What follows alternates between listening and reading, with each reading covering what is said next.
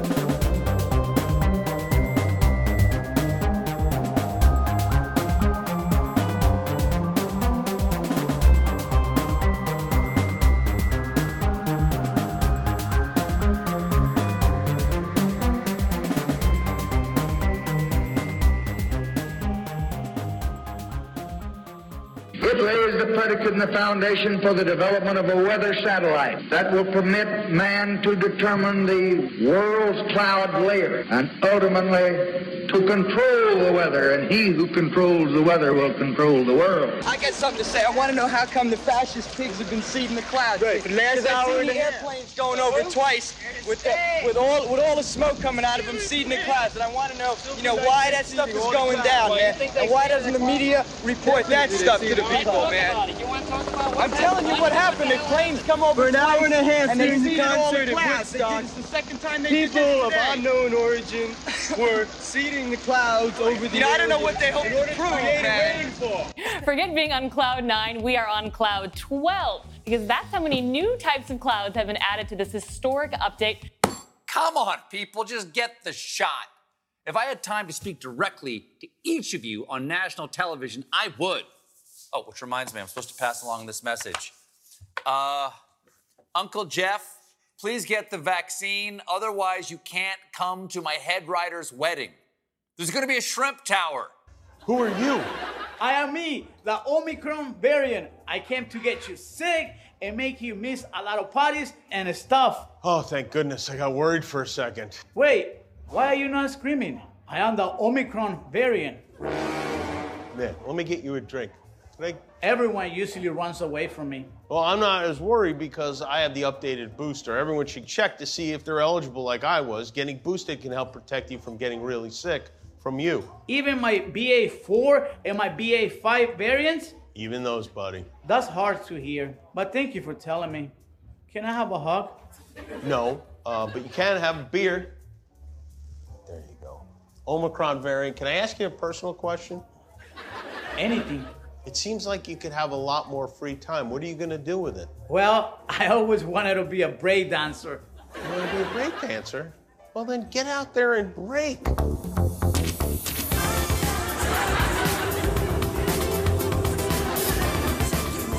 Sponsored by Pfizer and BioNTech.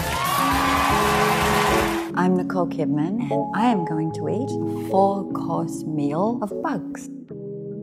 More and more, the connections between chemtrails, 5G, GMOs, dual use technology, the current vax push, and body dysphoria seem to be all leading back to the same transhumanist agenda. Many of these deal with the elements of electromagnetism, frequency, and nanotechnology. As the 20th and 21st centuries have progressed, there has been a concerted effort to remove humanity from its place in nature.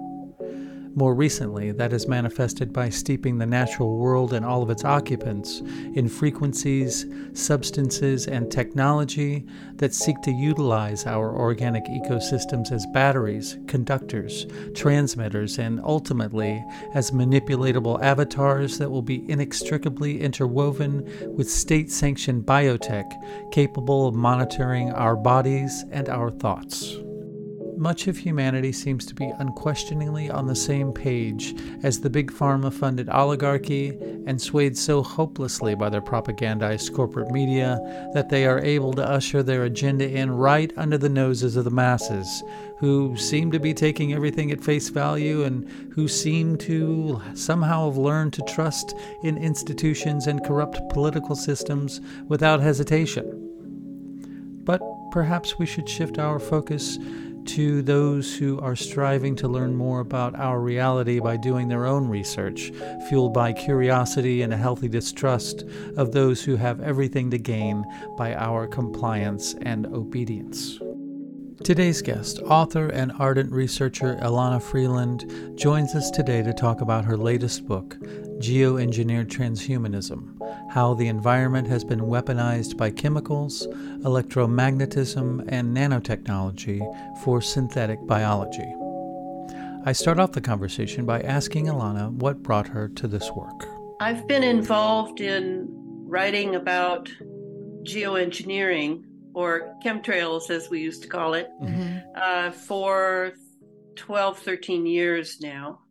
And um, I've published uh, three books. The first two were published by Feral House uh, when Adam Parfrey was alive. Uh, and uh, yeah, there they are. And um, then now I've come out with the third book, which is uh, what I call the Bible. Mm. Uh, this is where I I return to the scene of the crime of um, of aerosol uh, delivery of synthetic biology for us to breathe in, drink, and eat uh, as a host for experiments going on by the government and by defense contractors. That's very important to know because the the amalgam of uh, what's called the what is it?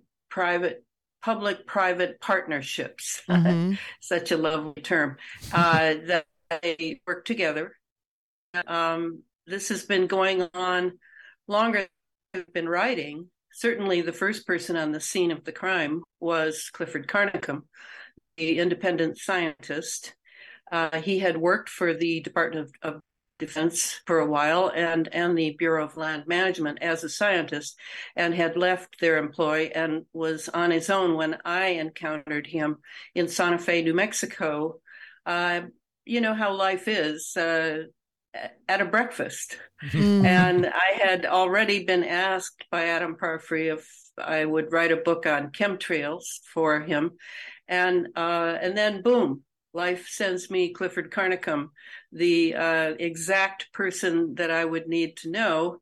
Uh, and so Clifford and I um, began to compare notes. I had I had a second major in biology in college in undergrad, um, and I, I was fascinated by biology. I didn't know yet that most of my biology would be pretty useless now uh, because we're moving from molecular biology to digital biology, mm-hmm. uh, and that includes the synthetic biology. So, uh, so meeting Clifford was the beginning of my uh, deep study.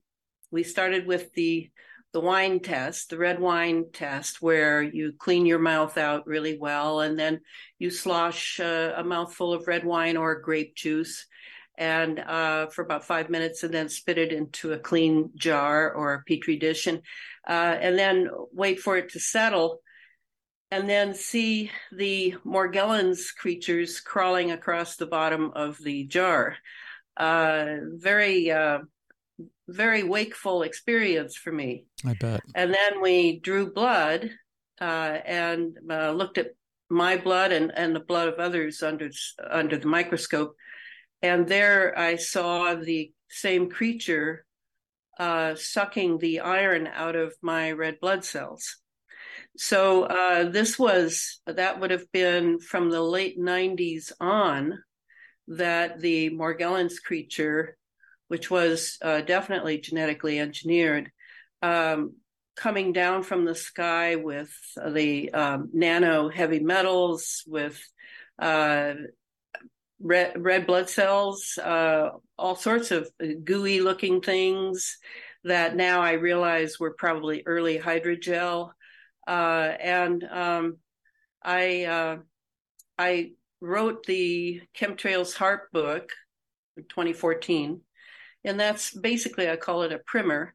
You can see uh, pretty much how how extensive uh, the whole system is in um, in an elementary way. Mm. I explain hurricanes in that book. I, I, talk about the the big hurricanes, Katrina, mm-hmm. Sandy, uh, the one down in Haiti, uh, mm-hmm. uh, Fukushima. Mm-hmm. I talk about uh, how they were all HAARP generated, how HAARP does it, uh, and um, uh, how the whole HAARP technology machine around the world works in tandem. Uh, and then um, I had a chapter on um, Bernard Eastlund's patent, breaking down the patent to see that um, one of the major parts of HAARP is that it uh, it it has to do with our resonance as human beings. We we pick up easily on other frequencies, and this had to do with cyclo- cyclotronic uh, resonance uh, that HAARP generates, and and that you know it was shut down for a few years. A lot of people heard that, and uh, in 2013 it was shut down, and then then it was fired back up.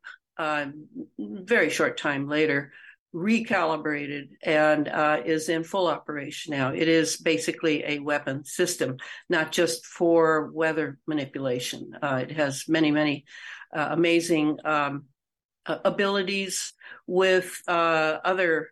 If it works uh, in concert with uh, other ionospheric heaters, and we have ionospheric heaters now all around the world, not not as big and powerful as HAARP is, but uh, I hear rumors that the Chinese are making one that makes HAARP look like kindergarten. So mm. uh, anyway, it's catching on to the entire uh, world, not just the United States.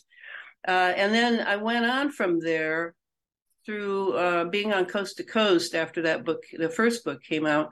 I encountered um, a guy named Billy Hayes. Uh, he's known as the HAARP Man. Mm-hmm. Mm because he was the team leader in building the uh, the phased array antenna farm that is known as HAARP, the High Frequency Active Auroral Research Project up in Gakona, Alaska. And Billy became invaluable to me because he said, he said, look, he says, uh, you you you did great in the first book, and I'm here to help you with the second book mm. to show you what this what the, the bigger plans for right. this are. Mm-hmm. And so in the second book, Under an Ionized Sky, which came out in 2018, uh, it's a very important book because I basically spell out how the space fence works. That's a um, a term uh, used uh, by Lockheed Martin since uh, the uh, SDI program uh, during the Reagan era the Strategic Defense Initiative, mm-hmm.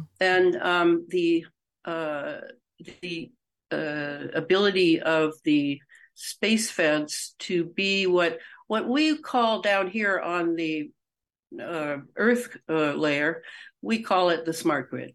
Mm-hmm. And I explain, thanks to Billy, who, by the way, is an MK Ultra survivor. Mm. He uh, had been programmed as a child from eight years on to uh, to comprehend everything about electromagnetics. Uh, I mean, to ask Billy a question about anything having to do with this technology, and he would recite chapter and verse just like he was reading out of a book. That's mm-hmm. what MK Ultra programming can do. Mm-hmm. So he was uh, he led me through, and I did my own research, and then uh, I checked things where I wasn't sure on sure ground with him, and mm-hmm. he would he would uh, help me with that, and so uh, totally invaluable. Without him, I couldn't have written that book. Um, as for the third book, uh, I stopped doing radio interviews with Billy after uh, 2018 because the CIA, which still controlled him, would uh, make sure he had grand mal seizures when our radio interviews would begin. Oh my God. And I really was afraid he was going to die on the air. Mm. Uh, and um, and it disturbed greatly the radio uh, hosts as well. Mm. So I pulled away. Uh, and then Billy died last January. Oh. Uh, he was his body was riddled with tumors from Mm. all the microwave uh, technology he had been. He worked on 240 projects around the world for the CIA uh, because the CIA was the original um, force behind the geoengineering effort.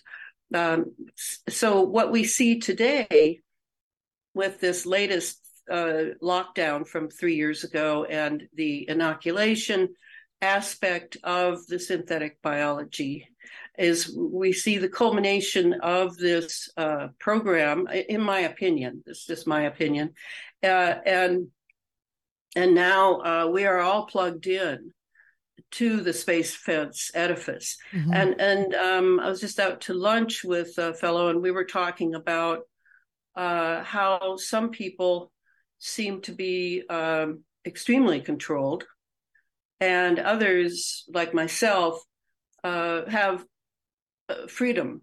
Uh, not to say I'm not at times uh, given uh, electromagnetic weapon assaults Mhm. to remind me of, I guess, to remind me of my place in the world.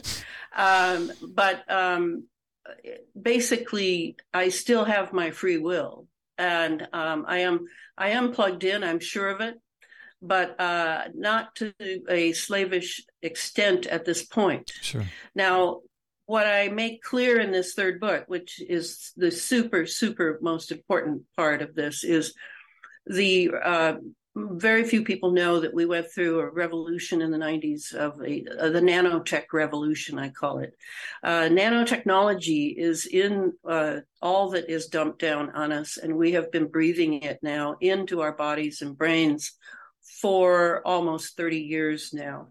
With the nanotechnology in place, uh, then um, all of the control element of the space fence can be fully operant, uh, and that that includes uh, like now they have what's called precision medicine, uh, uh, where you know you can you can have time capsule drugs uh, given to you, and it will only start uh, going into your system when someone at uh, Precision Medicine Central decides that now the time capsule can go off in your body, and that's all done remotely.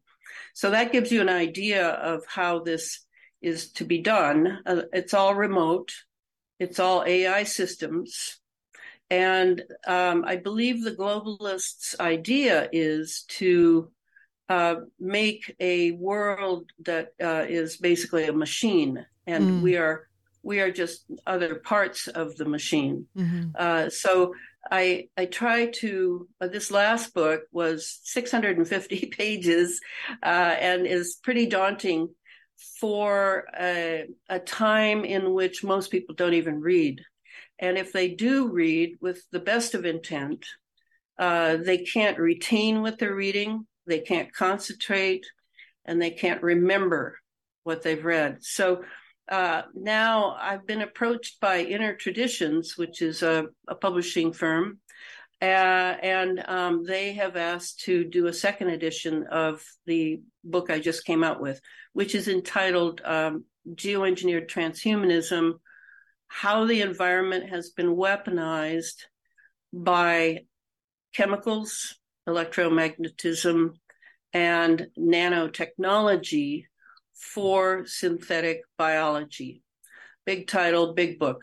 Uh, what uh, Inner Traditions has proposed, and I've now agreed to it, is for me to write two smaller books Mm. to break, basically break the book in two, Mm-hmm. and write the a geoengineering book that references synthetic biology, and then to write a synthetic biology book that references geoengineering, and to use a lot of the material from the previous big book. Mm-hmm. Uh, but I will have a lot of new in it as well. Plus, I'm I'm going to rearrange the formatting uh, for this problem that readers have of making it easier to uh, go through the book, easier to keep all the topics sort of uh, concisely put together, uh, maybe less uh, technical terms, less technical explanations of examples.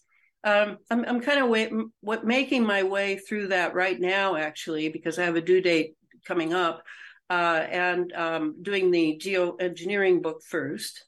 Uh, and the working title at this point is As Above, So Below From the Secret Space Program to Geoengineered Transhumanism.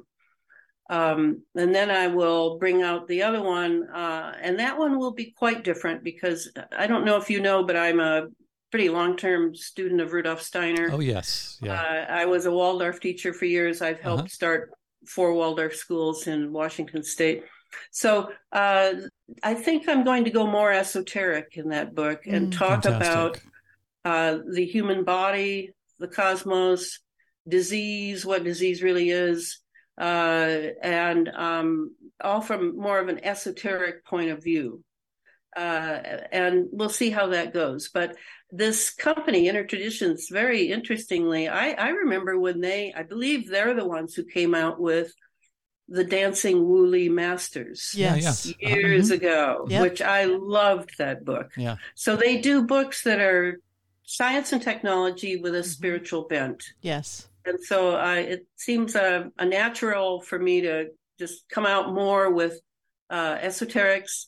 And the name of the book at this point uh, is The Nanosynthetic Biology Assault Confronting Transhumanism with Consciousness. I love it. so we'll give it a try. Yeah, that sounds very promising. We interview a lot of uh, Inner Traditions authors, so. Oh, great. Yeah, okay. yeah, yeah, yeah. Cool. Well, that's exciting. And those two are going to come out sometime next year. Well, that's up to them. Uh, Okay. Because again, you know, you pass over the copyright and Yeah, it's pretty out of your much hands. just along for the ride. Yeah, I was very excited to find out that you uh, were involved with Waldorf and, and Rudolf Steiner. Uh, my kids go to uh, Waldorf school, or my oldest one used to, but they only go up to eighth grade. So my youngest one is still there. So, yeah, great. Very nice. Yeah. Well, I still think, despite the liberalization uh, uh, in some ways and the loss of a lot of Steiner aspects, Mm-hmm. uh, which I, of course, do not approve of, Mm, of as if it matters. Uh, um, I still feel that it's really the best place for a child to start learning all they need to learn in an atmosphere where at least there are, at this point anyway, no computers in the kindergartens Yes. and uh, and a lot of uh, a, a basis on nature and the Steiner curriculum up through grade five. Absolutely. Uh, and uh, that I'm hoping will stay relatively the way it has been uh, while we go through all these changes. I was surprised that they were masking the children and that they kind of complied with the whole mask Vax, mandate yes. and and temperature Well- checks at the door and all of that nonsense. I agree. I agree, and and they're also very influenced by. I hear. I'm not involved in at all. It's it's like when I go to one of the schools that I helped to start, and you know I could see furniture that I helped build and things like that. Mm. Um, it's like it was someone else. Mm. I have sure. no. Uh, I, I'm- have no attachment whatsoever. I, I loved it while I was there, and the children, bless their hearts, they they helped me to heal my childhood while I tried to help them with their childhood, and uh, I feel that it was all just oh, oh, God's grace, really, that I was in that movement as long as I was. But I also recognized when it was time to go. Now, yes, I hear there are the gender thing, Mm-hmm. the race thing, Mhm. the mask thing, all that. Uh, the and um, it's it's it's obvious that us old timers where my main job as sort of faculty head was to make sure I felt, uh, besides all the conflict resolution stuff, is um, is to make sure that we kept reading Steiner, because I don't believe you can have you won't have a real Steiner school without Steiner. exactly. I mean, you know, it kind of it's kind of a no brainer. It looks to me like so. Um, what I think people don't realize is they have cut in America. We've cut uh, off the idea that things can't be a technique if they are not still connected to the mother source. Yes. And um, so you're going to have something different. But I would think it will still be better than uh, the poor, beleaguered public schools mm-hmm. in America and uh, possibly others of which I'm ignorant. So, um, anyway, I, I'm so out of that loop now. And I, I'm so grateful that I was able to uh, be involved while it was still a Steiner school. And I, I had to hold the line. I could feel the pressure all the mm. time. Uh, and not to say I'm the paragon of anthroposophy. I don't mean that at all, but I definitely am one of those people that um, I'm not a smorgasbord spiritual type. Mm. Uh, when I go for something, I have checked it out thoroughly and and I'm committed, and I will take it to the end. Uh, so I realized it was time to go and get back to writing because I had been a writer before. Uh, I'd been a journalist before uh, I was um, a Waldorf teacher, so I, I, just returned to writing, and now I uh, I, I, actually um, write books for people. I'm a ghostwriter, and I also edit people's books for money. Mm. So, how did you get involved in the the chemtrail geoengineering world? How did that start for you? Well, it it started with uh, Adam Parfrey, uh, who uh, at Feral House, who I when I was I was living in England for a few years, and and um, I did some work on my own of a guy named uh, James Shelby Downard, mm-hmm. yeah. and Shelby uh, was just a, an amazing um, guy. He had a very badly written autobiography of up to his 35th year or something. And I went ahead and ed- I, it was so badly written that I just went ahead and started editing it as I as I read it, mm. uh, and then I sent it to Adam and said, you know, why don't would please publish a clean copy of Shelby's life? You know, here here it is. You know, and I sent him both copies so mm-hmm. that he could see what I had done to the book. Uh, and then Adam, I think, threw me a bone and said, "Hey, can you write a book on chemtrails for me?"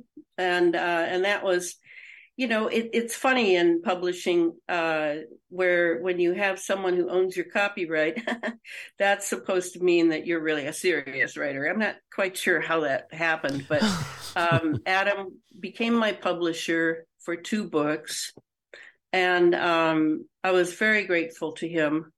Uh, it was a, a strange uh, marriage because i w- I'm writing uh, books with masses of footnotes, mm. and uh, most of the books that Feral House published at that time were pretty wild and crazy. Oh yeah, uh, and yet uh, it was because Adam was a huge believer in the First Amendment. Mm he, one of the reasons that he did that was he said, "Hey, these people, you know, they can't get their ideas out there, and we need we need a rich uh, field of ideas." And I'm not going to sit here and you know and, and make moral judgments on people. So, um, so he, um, I, I, admired him, uh, and then uh, when he died, I, I, kind of just felt that I wanted to uh, take the book back, uh, take my I, I couldn't I couldn't get my copyrights back without buying them back, but I felt that I, for the third book, I would go on my own again. Mm-hmm.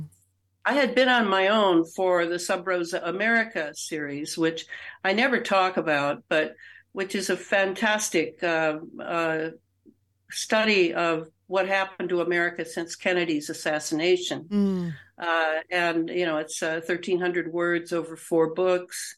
Uh, it has a cult following of maybe a few hundred people. I've never really put anything out there to sell it. It just sort of sells by word of mouth. But it is uh, it is a, a, a tremendous history in a fictional format where I could present the '60s generation that I experienced, not the time or uh, Newsweek magazine versions right. of sex, drugs, and rock and roll, mm-hmm. but the uh, the version of where there well, there was plenty of that too, but they, where it was really uh, the spiritual quest, uh, politics, uh, incredible camaraderie, uh, long discussions into the night of philosophy and uh, and and the world and and human humanity. So I I wrote those books to represent the generation I experienced. Mm-hmm. Along with a mass of history, uh, for which I read, I read multiple books, uh, and and many many articles, uh, and um, I'm so great. I, I really feel they are my magnum opus at this point. Uh, even though in the geoengineering field, I have to say, one of the strangest things that must have occurred to you too. Uh, I'm the only person writing about this. Yeah. Mm-hmm. I am the only person writing books on this. Uh, and um, I'm taking it further than a lot of my colleagues in the uh, anti geoengineering movement, which is basically an internet movement. Mm-hmm. Never met these guys, but we've talked on the phone, we've done uh, Skypes, we've done lots of uh, emails. Uh, they're pretty much sticking with the weather, uh, and I'm uh, I'm plowing ahead into the other uh, six aspects that Clifford Carnicom made clear were going on with geoengineering, and we're just as serious, if not much more serious, than engineering the weather but yeah, okay. So um, that's how I got into it, and and I have to say the bold statement, which to me is not bold at all. Uh, all the weather, all the weather is engineered now. There is no natural weather that you and I will experience. If you live in the South Pacific, where there seems to be uh, a place where the natural weather sort of blooms out of the ocean and the air. Mm-hmm uh, by the living, uh, beautiful Mother Earth. Uh, yes, there is that. There is her breathing process, which is what weather really should be or was for what what thousands of years. I'd say millions of years. Now uh, that natural weather is quickly uh, grabbed up by geoengineers and U.S. Navy ships and merchant marines and uh, immediately subjected to technology to uh, to turn it to their will, and uh, and that's how it is. That's a daily that's a daily affair. So when do you believe that started? Do you think that we have ever in our lives, in our lifetimes, have we ever seen natural weather? Well, I know I'm 75 years old I was born in 1947, the year that the National Security Act and the CIA were born. Um, I know I saw natural clouds. I know I saw natural weather. Not that they weren't experimenting, having sort of limited experiments going on mm-hmm. in both world wars and Vietnam. Yes, uh, we all remember Popeye mm-hmm. of uh, of washing out the Ho Chi Minh Trail yep. to control, by the way, the heroin uh, uh, production mm-hmm. and sales. Yeah. Um, and uh, the weather now uh, is is completely controlled. But uh, uh, when did that happen? I would say it happened as soon as Bernard Eastlund got um, soon as they got Bernard Eastlund's patent in full operation after having built out the uh, the phased array antenna farm in Gakona, Alaska, and they had the Arecibo radio uh, telescope uh, operation in Puerto Rico, mm-hmm. and they had several northern uh, northern latitude uh, ionosphere heaters that were involved in Norway, Russia, etc. Um, then uh, once they got that started up, I would say it was probably 1990 to 95. Uh, Nick Begich and Jeane Manning came out with Angels Don't Play This HAARP uh, in 1995. And Nick um, had a massive footnotes of uh, of research that he had done on it. It was built by then, and and uh, everything began then. Yeah, that's when I'd say it began. So so we're looking at three decades, and um, it's been we've been breathing the stuff that they're dropping on us all this time uh, uh in nano particulate size which can easily go through the blood brain barrier. Uh, and the waking up to this, I mean, it's almost like, it's almost like if you can do something in full sight, then you can make it disappear much easier than if you have to, uh, you know, keep sitting on it somewhere. Exactly. Um, so uh, there has been no respite this has been front and center.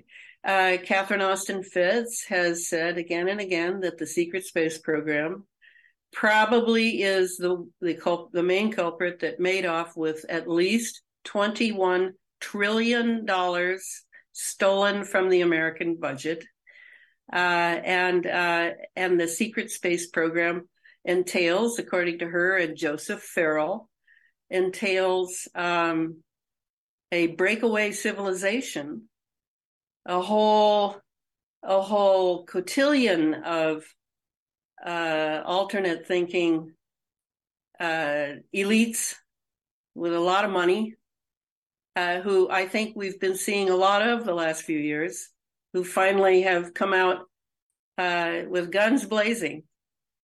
Uh, and um, so I think uh, I think it's all about transhumanism. Uh, well, it's about controlling the entire planet. It's called uh, Doctrine of Full Spectrum Dominance. It's a military doctrine. It, it's a, spa- a, secret space program doctrine. I have met several MK Ultra survivors who are still under the thumb of the secret space program. They were programmed under the secret space program. This is the the much younger version of MK Ultra now. Uh, they have completely much more sophisticated means of control now since they can control everything remotely and with nanotechnology. So um, that that's uh, that would be how that's how I see it as far as the timetable. Secret space program started back in 1937 when we brought Wernher von Braun over to mm-hmm. run our rocket program. Mm-hmm. People think he came at the end of the war. No, he came in 1937. He was a an SS Nazi, and we turned everything over to the the SS Nazis. About 1,500 of them that we brought in under paperclip. Uh, everything was turned over to them by the time MK Ultra started, which would be 1953 and uh, and we have not really had a republic since then. Really, it was the National Security Act that destroyed the republic. What do you think the the behind the whole all these different elements that are going into the transhumanism uh, movement, um, which we can parse out as we talk here, but what do you think the driving force is? Is it is it simply money and greed? Is it power or something much darker, like something almost oh. of, of, an occult nature. Yeah, it's a, of an occult nature. Mm-hmm. Yeah, um, and uh, it's this this desire that we're seeing unfold right now. A lot of people think that uh, this effort the last three years has failed. That's not how I see it. I see that they succeeded beyond their wildest dreams. Mm-hmm. Exactly. Uh, and and that we haven't seen the last of this by any means. Um, I think they want to thumb their noses at the gods, the gods being the divine world that exists, whether Americans continue to laud themselves with their materialism or not. You know, you can you can say that something doesn't exist, but that's all that you're doing is saying it doesn't exist. The divine world definitely exists. Yes. I've had many experiences of that truth. So, uh, you know, I'm banking my whole life on that. Mm. Um, they want to be gods on this earth. Uh, okay, they say to themselves. So there's a divine world. Uh, well, they can have other worlds, at least until we get there, such as, you know, the the world on Mars, the world on Mercury, the world on Jupiter, all these planets. Um, but we want this one. And we're going to have it one way or another.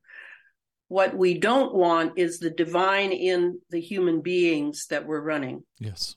We want that divine completely obliterated and another divine put in. Uh, and um, that's how they see their nanotechnology. I mean, you know, I'm studying the nanotechnology right now as I'm writing the section on nanotechnology or rewriting it. And really, when you think about it, the Manhattan Project was also another program that took place at the atomic level. And that's what uh, nano uh, bots are, is they are uh, built by laying one atom next to another atom, next to another atom, next to another atom, and then various levels. And uh, so, what does it mean? What does it mean to build something at the atomic level? Well, what it means is you are at the very nether threshold of what is natural. And you are beginning to be in a uh, a a quantum uh, alien level. Uh, so so if there if that's true, and I'm pretty sure it is, um, by getting us to breathe in all these nanobots uh, we now have within us, and these nanobots are, they're not individually intelligent, but they have a consciousness as a swarm. It, they use the word swarm a lot, and that's sort of like a collect, like a, a group soul. Mm-hmm. Mm. Think of it as a group soul, and um, they can be easily run by uh, 5G, 6G systems because the 5G has uh, the millimeter wave. You need very small waves for very intense uh, uh, control. Mm-hmm. And then the 6G, which is now fully operant. they're not telling us, but it's fully operant. And that's uh, that's a, uh, a, a, a terahertz. And, and that rips your DNA apart like when you go through those machines at the airport, yeah. mm-hmm. uh, which I always get the pat down. And I always tease the agents. They say, "Do you mind doing it in public?" I say, "No, it's the first time I've been touched in months." You know, so, you know it doesn't bother me.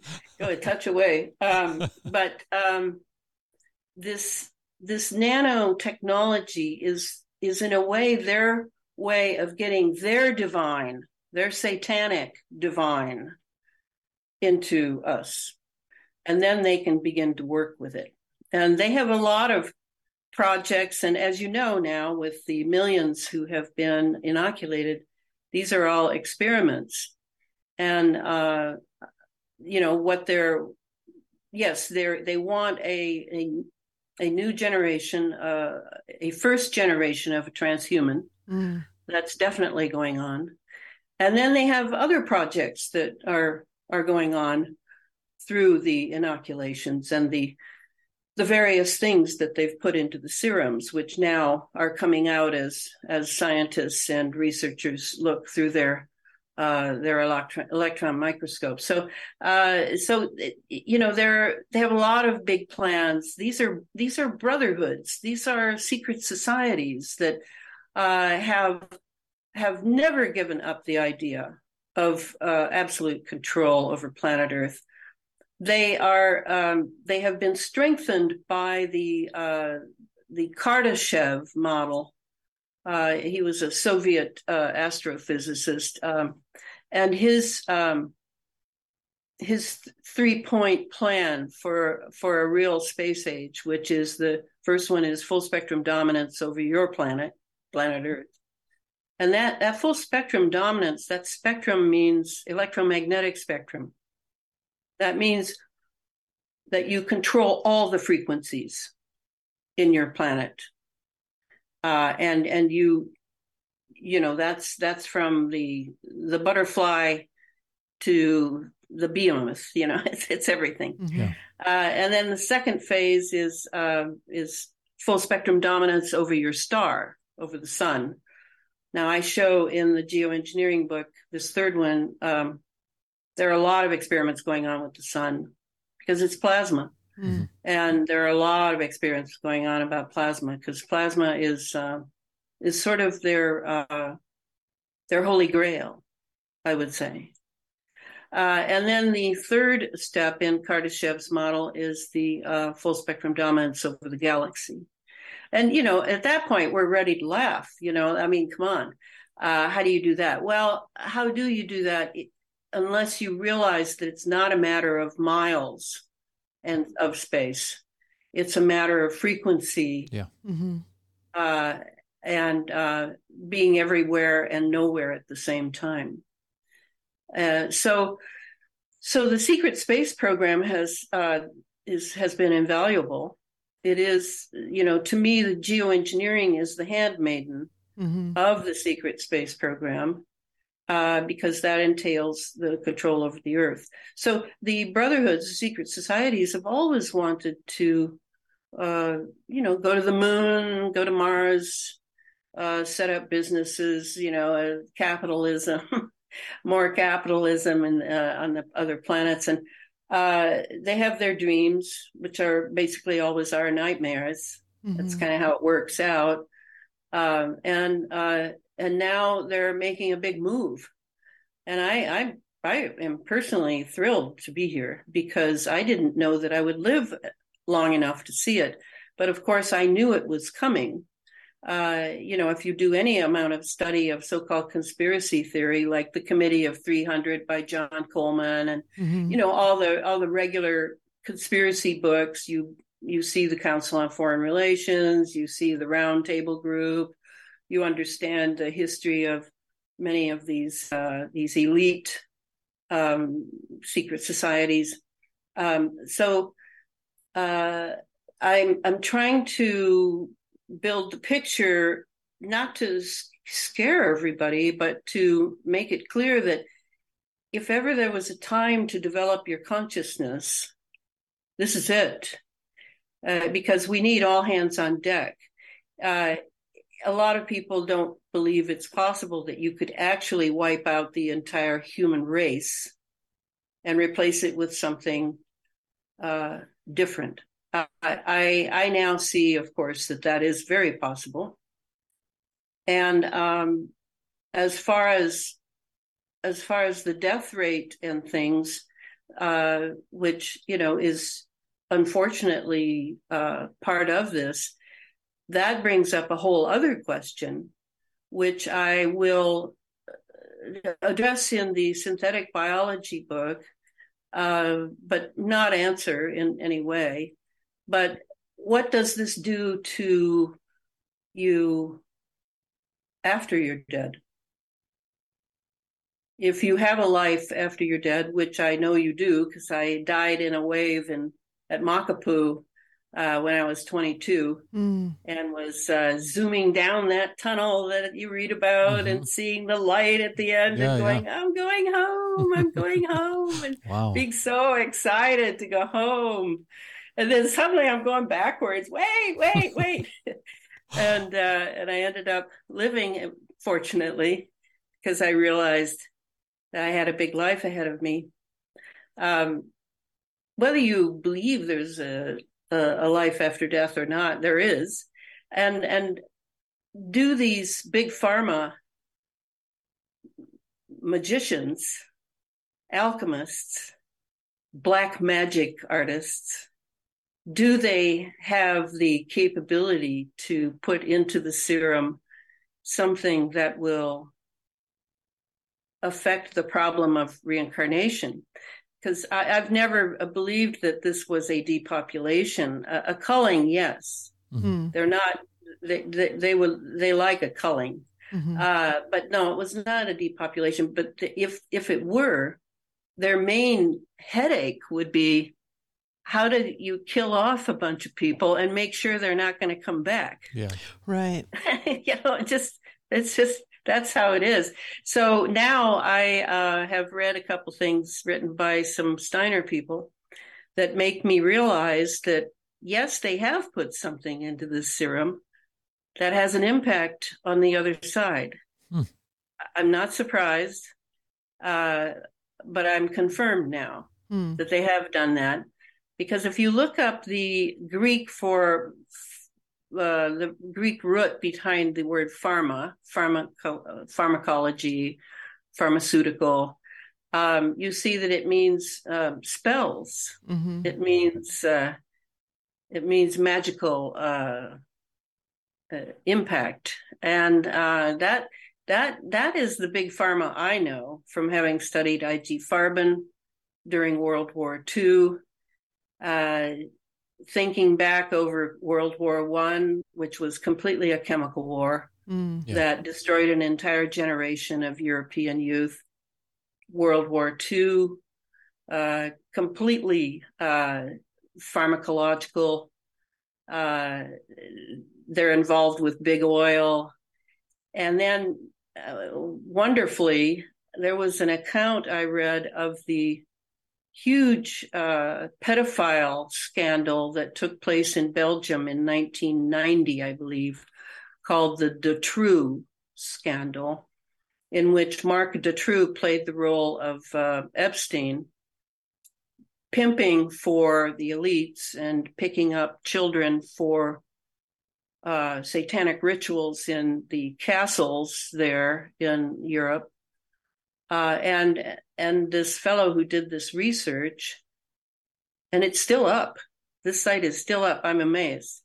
Uh, he names the owners of these castles, and they're all big pharma families. Wow, not surprising. So, um, so I'm very clear on big pharma being one of the uh, greatest dark powers on the planet.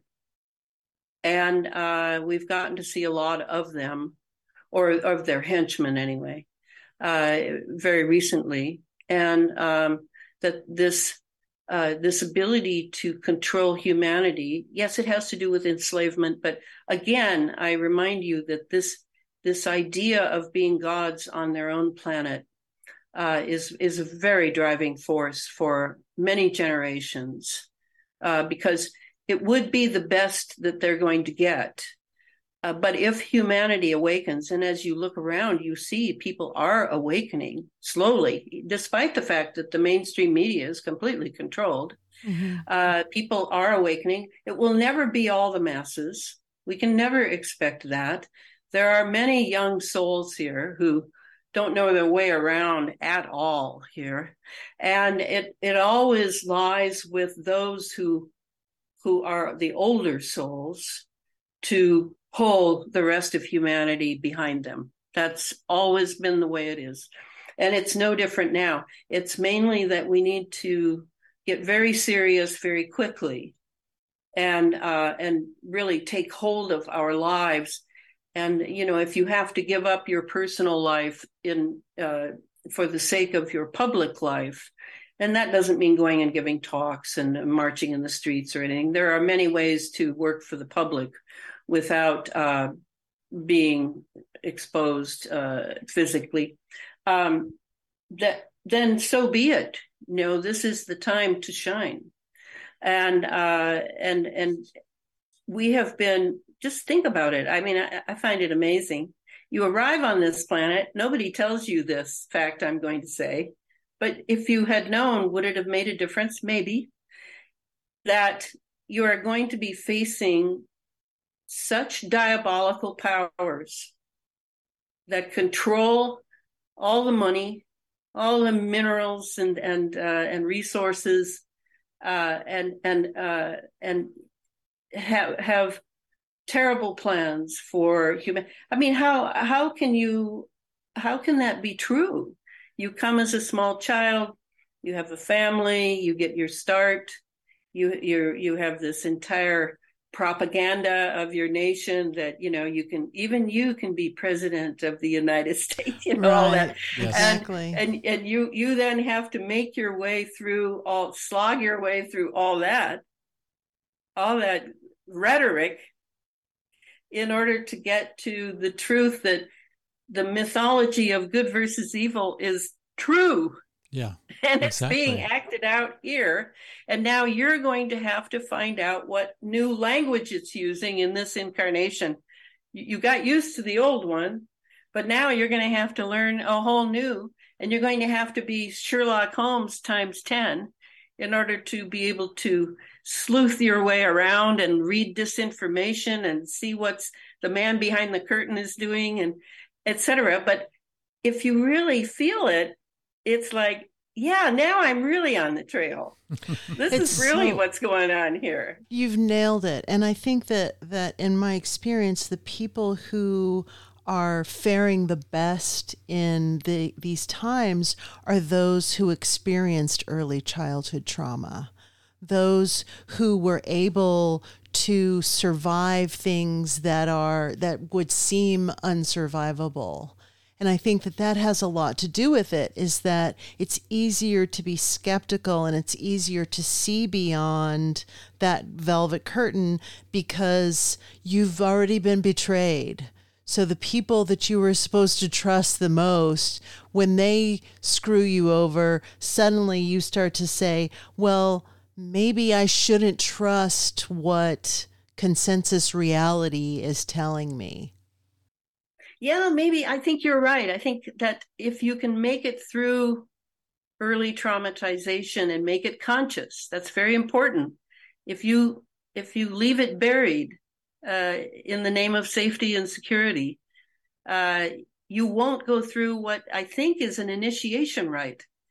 I think trauma is actually an initiation rite that you go through.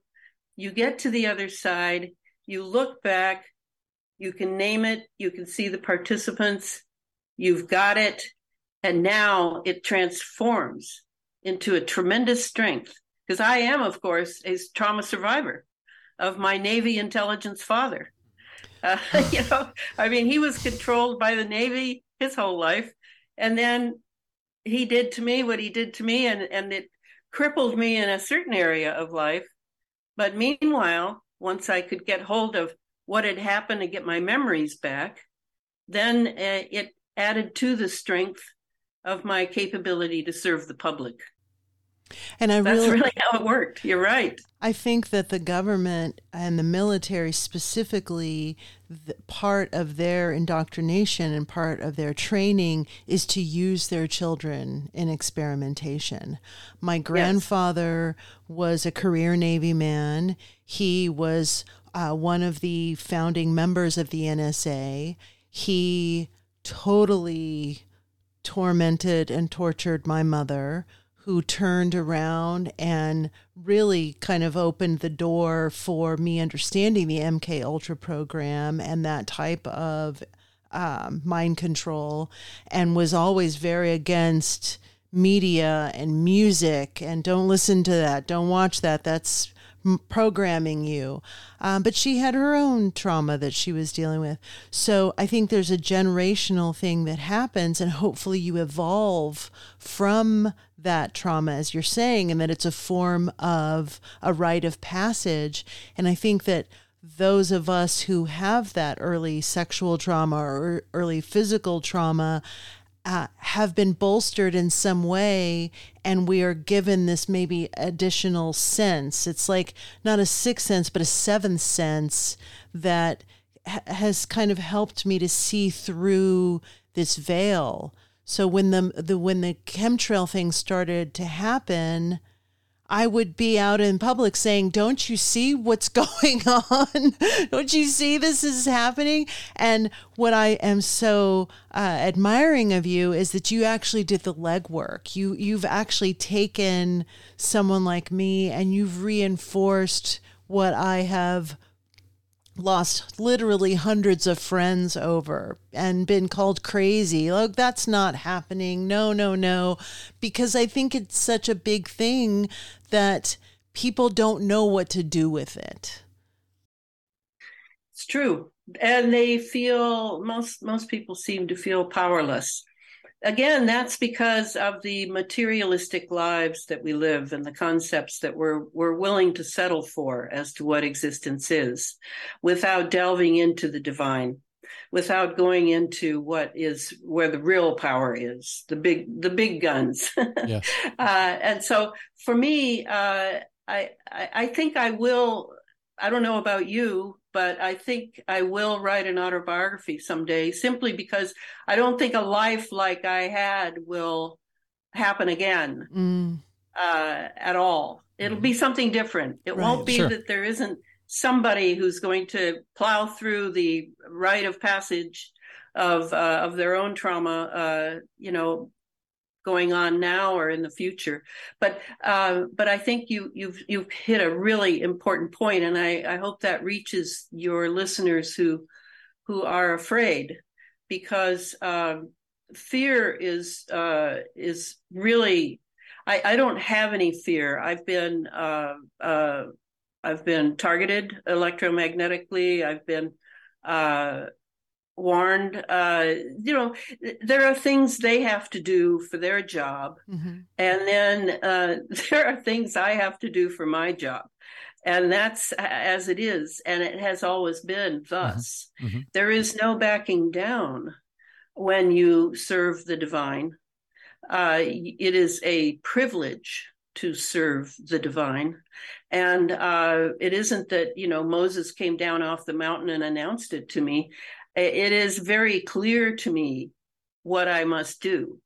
And if I die during it, well, fine, I'm going home and I'll be back. Like, you know, like uh, what's his name said in the movies, uh, I'll be back. Yeah. Because uh, uh, this is a long war. Yeah. This is a very long war. It goes on for generations and generations. And uh, and and and what the human being is, we've lost sight of that uh, the human being is an extraordinary being. And uh, Rudolf Steiner even says that the human being is the religion of the gods. Uh, why? Because we are spiritual beings who have chosen to incarnate into the material plane yeah.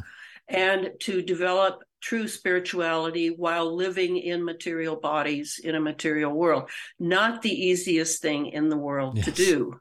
And uh, we are admired by the angels, the archangels. We are admired by the great powers for uh, our, I guess, our stupidity, our naivete, our uh, our ability to be flexible, to adjust to extraordinarily negative circumstances and find a way to survive.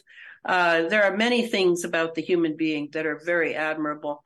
And I do not judge uh, the reputation of humanity by these power mongers and uh, that are at the top of the heap having uh, one can only imagine how many people they destroyed in order to get where they are mm-hmm. uh, no i'd rather do it my way uh, which is from the bottom up and uh, and find uh, a way to serve without ruling mm-hmm. uh, truthfully, uh, to find a way to uh, to do what is right and good and true, uh, where it leaves people free to choose or not choose. That freedom to choose, we don't arrive here. This is a real misconception. We don't arrive here with free will. No baby has free will. Mm-hmm that must be developed through uh, tears and sweat and uh, and great striving through life to have real free will. Uh, and um, I can honestly say that now, by by this time in my life, and having done what I uh, did with my own suffering in in uh, in my own school of life, Mm-hmm. uh, that I. I, I I'm approaching having free will, uh, and uh, and I can I can honestly say that I am not tempted to power Mm. at all. It's kind of laughable to me uh, that these these people uh, bend over back. But you know, elites. I happen to know. Uh, I've known a couple of, of very high elites uh, quite well regarding their biographies, and um, they are they are terribly programmed from day one. Mhm. Sure. They don't have a chance Yeah. to really break free, not at all. Uh, and so uh, I, I feel compassion for them, but that doesn't mean that I will close my eyes in a dark room with them. exactly. Well, and these are our soul contracts. These are the things that we have signed off on. And I, I agree with you that there is no free will in the beginning. But I think part of the journey is accepting that and understanding that we have this level of curiosity that keeps us going. I'm really curious about the future, and I see them as predators. So I, I kind of approach it that I'm in this natural environment with a predator and so I have to look at them with that that eye.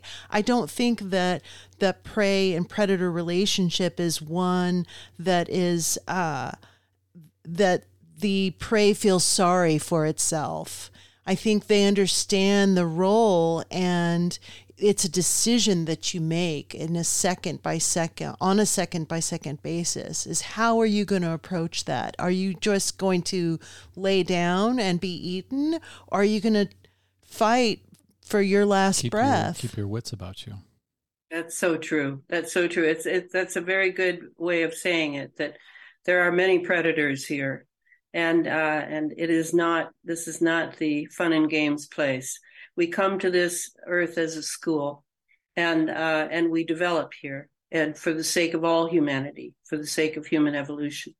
And I simply don't want these uh, predators to cut short our uh, free will to even choose the bad, as I think many people have done the last few years. Uh, it is it is our privilege to be human to make our own choice. And um, I think you'll only see how strong your free will is and that it's really there if you're ever asked to do something that is so hard that you may even have to leave behind those you love for the sake of doing it. In other words, the price that you will have to pay to exercise your free will in the right way will call your attention to the fact that, my God, I really have free will because I'm about to use it. Yeah, for sure. And it's terrifying, but I, it's what I, it's what is, it is one of the highest things that the human being can, can have is free will. Lord have mercy. Jesus Christ. Thank you for Elana Freeland. Oh my God. She, I feel so happy that she is on this planet right now because we really need her. We need her work. I had goosebumps during parts of that. She was fucking powerful. Yeah, it was intense. It, Yeah. It's really great. Again, I I selfishly I love talking to people like her because it just reinforces and bolsters my intuition and the things that I have known my whole life and uh, just recalibrates my brain when I start to go, oh, well, maybe. And, you know, she's s- speaks truth to power, you know, and, and we need that. Yes. And and really the books, at least the first, the third one, excuse me, is so so thorough with so many footnotes. Um, it's just, I mean, after reading that, if you can't grasp well, all the things that are going on, then you you really probably shouldn't be reading books uh, because she just lays it out so clearly and concisely, and has obviously done all the footwork that it takes to uh, parse all of this out in very very uh, fine detail. It's really uh, it's it's not just dry information either. It's very well written and it's very compelling, and it makes you want to dive deeper into it. And she definitely goes there. Yeah, I I want to have her back on and Oh, talk yeah. about MK Ultra and you know mind control and the the whole machinations of that and how that is interwoven with uh, 5G and the EMFs and and how all of these things are connected because I do think that they are all connected and I think that it's there's a possibility and a potentiality that we have as humans to wake up from this mesmerism. And i think that's one of the reasons that we are doing these shows. You know we could talk about very benign very easy subjects you know kind of skim the surface of what people would call conspiracies but we go there. We really go into the dark night of the soul and try to face these these predators. And i think it's important stuff. I think we're doing things that really matter. And i think having people on like Elana it just makes what we're doing so much better and such a richer journey And it's stuff that needs to be looked at. Uh, you can't ignore it um, because that's the whole reason that it exists is because it's being ignored by most of the people on Earth. Um, and so the only way that you can, um, what's the word that I'm looking for? Uh, grapple with it is to get through it. You have to get past it and you have to get above it. Uh, you have to get through the freak out period. And there's a big one. I mean, I heard stuff during this uh, conversation tonight that I, I listened to a lot of Elana interviews uh, that I hadn't heard in any other interview. Uh, and it was a different level of freak out for me. Uh, the soul stuff, the reincarnation stuff, that gets under my skin. That hits home because I always thought that was the safe place.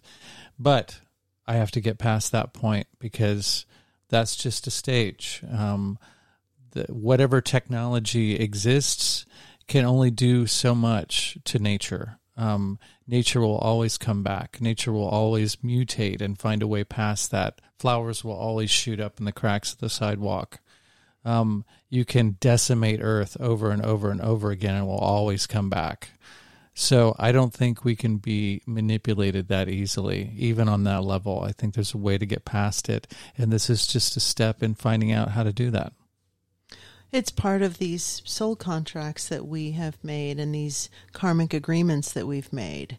And this is why you and I are together. This is why Elana Freeland is alive in this lifetime. This is why Rudolf Steiner was alive and he was a prophet. And I, I in my heart of hearts, in my soul, in my belief of uh, the capacity of human consciousness and of soul consciousness, I think that we have been brought together to be able to shine light in these dark corners because that's what we're supposed to do. I think that's what we're here to do. And it's not to be fearful, it's not to uh, bend down and, and, you know, just go along with it. I think that we are doing what we have been put on this planet to do. And it's a it's an intense journey that we're on, but it's a it's a very powerful one. So we just have to keep going and trust in our uh, our soul's path and what we're what we are what have, what we have been designed for. Design. Were we just created by some grand scientist? No, I'm by just kidding. Jesus Christ, by God, by God, by the God consciousness that is so beyond. This is what she's saying that that that these predators they uh, abhor divinity. They abhor this energy because it's so powerful and it's so all encompassing that that's why they're trying to destroy it. Yeah, I was just joking about that. Um, yeah, I mean, why would they go through all this trouble uh, if we were so easy to, um, so easy to control? Um, Uh, well, there are people that are easy to control. There are, and most of them are, right. And that's and that's what this this whole past two years has proven and shown is how compliant people, the a majority of people would be. Uh, but consciousness and mind precedes all, if not creates all. So uh, when it comes down to that, then that that is important. Your the way you manifest your consciousness is of utter importance because you're creating reality with that consciousness. So if you just bend over and go, well, it's, the, the, all the virologists say this, then that's Right. the world you're going to live in. But if you listen to your own inner guide and your own direct experience of life and what your gut is telling you and what your soul is telling you, then that's going to lead you in a direction and it's going to be a different direction than most of the world because they're not operating from that frequency. And I've just come to realize that. I, I think I was humble for many years and I was like, oh, I'm, you know, I'm not that big of a deal. I'm just have some weird ideas and, you know, anybody could have these ideas. But I've come to the place where I don't think that's as common as I liked would have liked to have thought. I feel like especially during the last two and a half years that maybe I do think a lot differently than most of the people that I come in contact with. And that's not to make me special by any means. If anything, it makes me feel like a freak.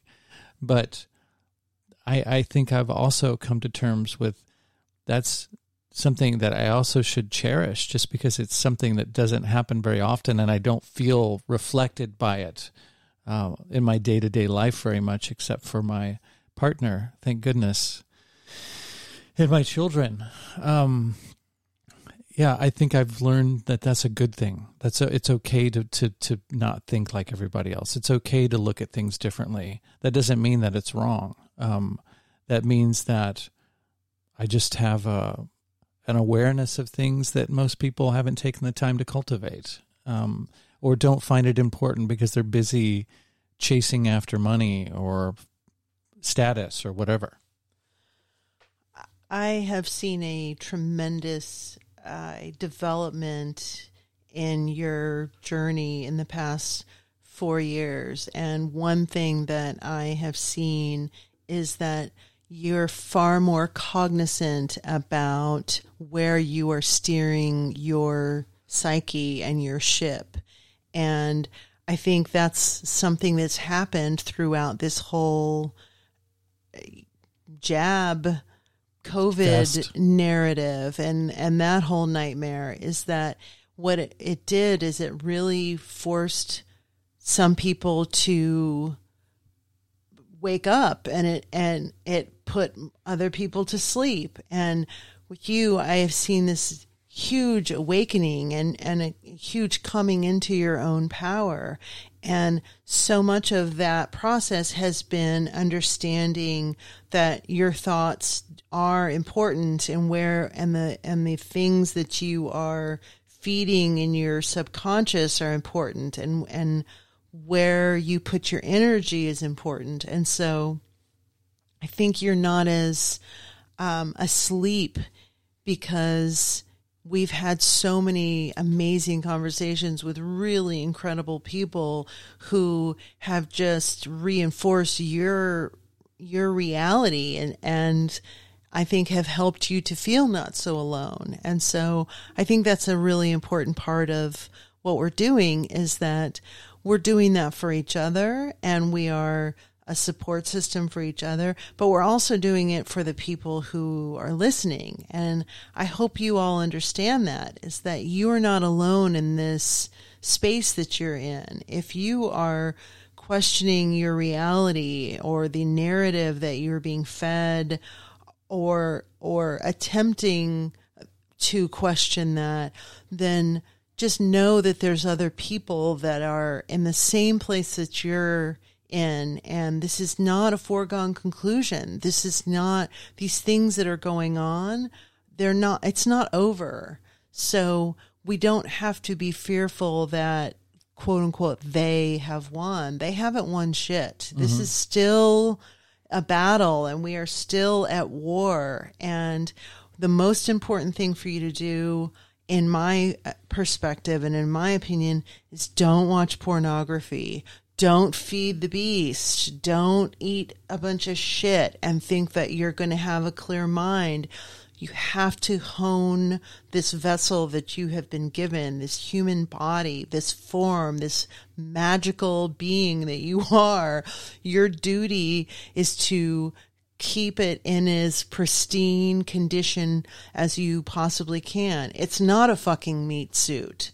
This is you you're so beyond that. So just understand that and and really treat yourself as a divine being. And i think that that's the, that is going to be the thing that propels us forward. It doesn't take 8 mil, billion people to wake up. It takes you waking up. You this one individual. That's all it takes. That is the reality that you are creating is your own in your brain.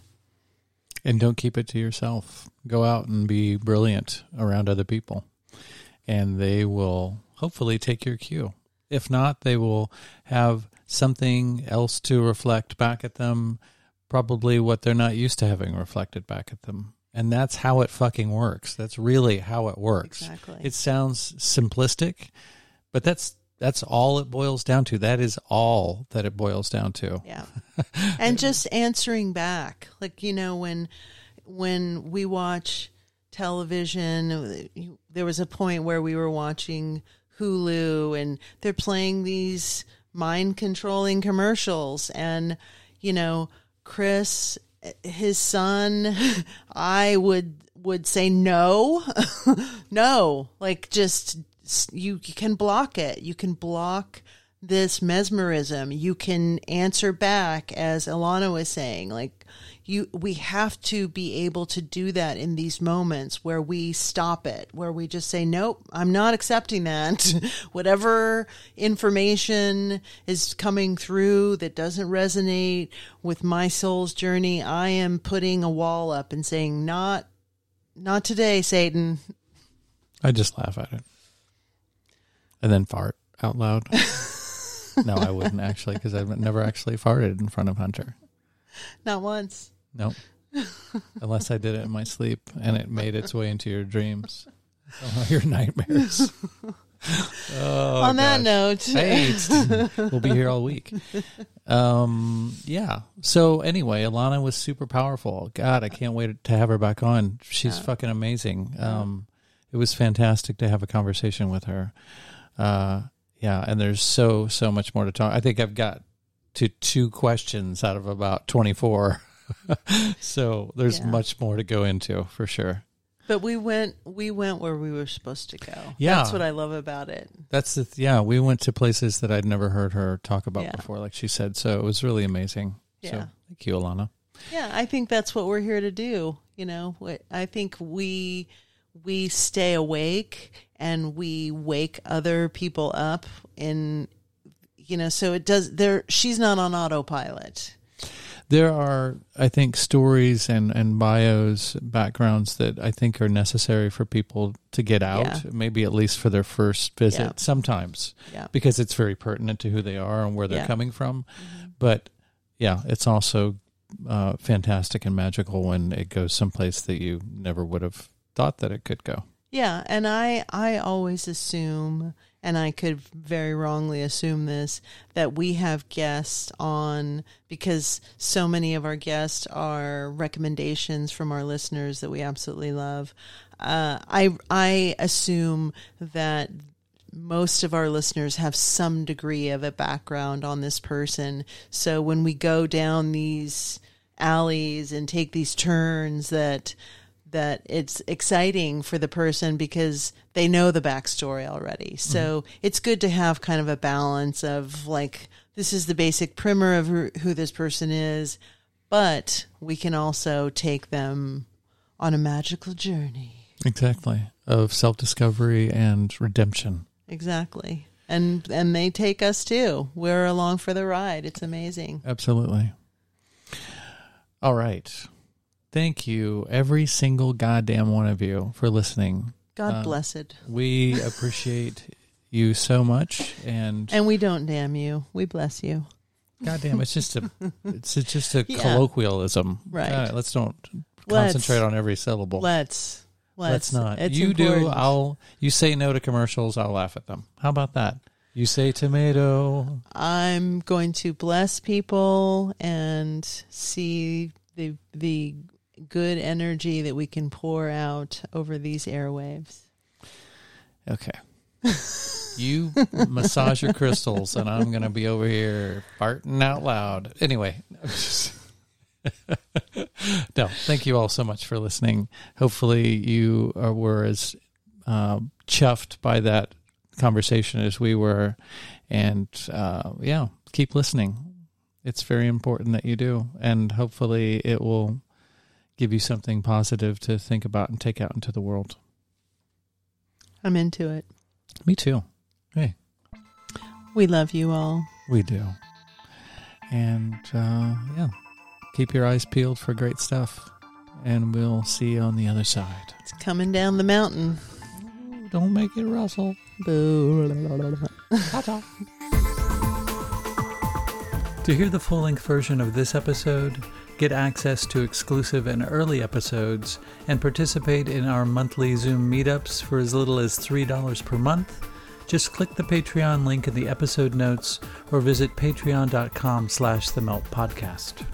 Contributing financially will help to make this podcast my full time gig that I can devote more time to and allow me to create more content.